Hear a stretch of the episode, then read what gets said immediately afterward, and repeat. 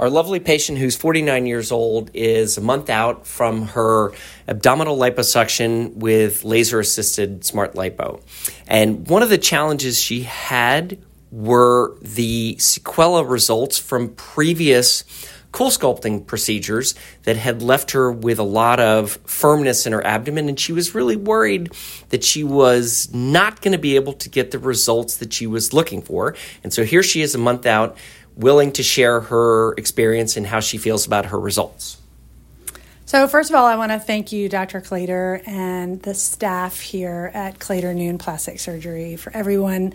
Um, uh, I really have to say that from the very beginning, I felt seen and heard and cared for. And that was really, really, really important to me. Um, I never felt like a number. I felt like every time I came in, the staff recognized me. Oh, hello. Nice to see you and you know come on back and you know so first off that's the first thing i want to say um, as far as the surgical experience i feel like it was i was really prepared i knew what to expect i knew um, what was going to happen. Of course, you know, I was a little nervous about the procedure, but um, again, came in, felt very, very cared for. Uh, the procedure itself was fast. It was, like I said, I was very prepared for it. Um, uh, after the procedure, uh, I knew what to expect. Um, you know, my post first post op visit, I already felt great. I really didn't take much of the pain medicine, mm-hmm. like one or two of them. Yep. Um, really, uh, as far as the result now, a month out, uh, I'm really happy.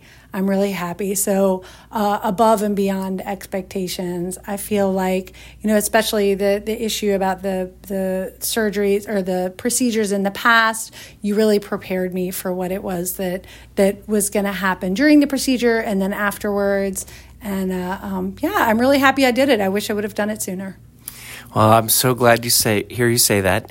Is this something that you would recommend to a friend? Uh, yeah.